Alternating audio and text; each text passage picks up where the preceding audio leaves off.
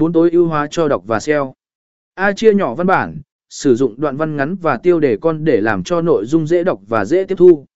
B tối ưu hóa cho SEO, sử dụng từ khóa mục tiêu một cách tự nhiên trong nội dung, tiêu đề và mô tả. Đảm bảo rằng trang của bạn có cấu trúc hở tờ ML và siêu mô tả tốt. Năm sáng tạo và thẩm mỹ. A. Sử dụng lối viết cá nhân, cho phép cá nhân hóa nội dung của bạn bằng cách sử dụng lối viết riêng của bạn. Điều này giúp tạo liên kết mạnh mẽ với người đọc.